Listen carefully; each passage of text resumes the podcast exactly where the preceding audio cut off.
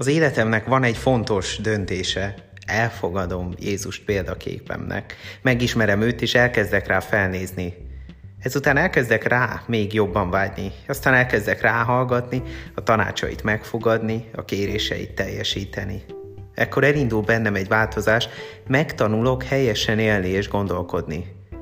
Bennünk pedig Krisztus értelme van, mondja el rólam az 1 Korintus 2.16 és egyszer majd megbántanak, és miközben beismerem, hogy ez fáj, észreveszem, hogy közben kicsit túl büszke is voltam magamra, és ebben van még mit fejlődnöm. És miközben ez fáj, észreveszem, hogy ő minden terhemmel együtt elfogad. És miközben ez fáj, meg vagyok győződve arról, hogy a legfontosabb kapcsolatomnak ez semmit se ártott. Sőt, őt meg se lepte ez a titok, ami most kiderült rólam. És miközben valaki fájdalmat okozott, én közelebb kerülök Jézus szeretetéhez, mert már ő irányít engem, és nem a környezetem. Bizonyos értelemben nem lesz könnyebb az életem, de átélem, hogy a hitemnek köszönhetően még az előttem levő akadály is jobb emberré formál.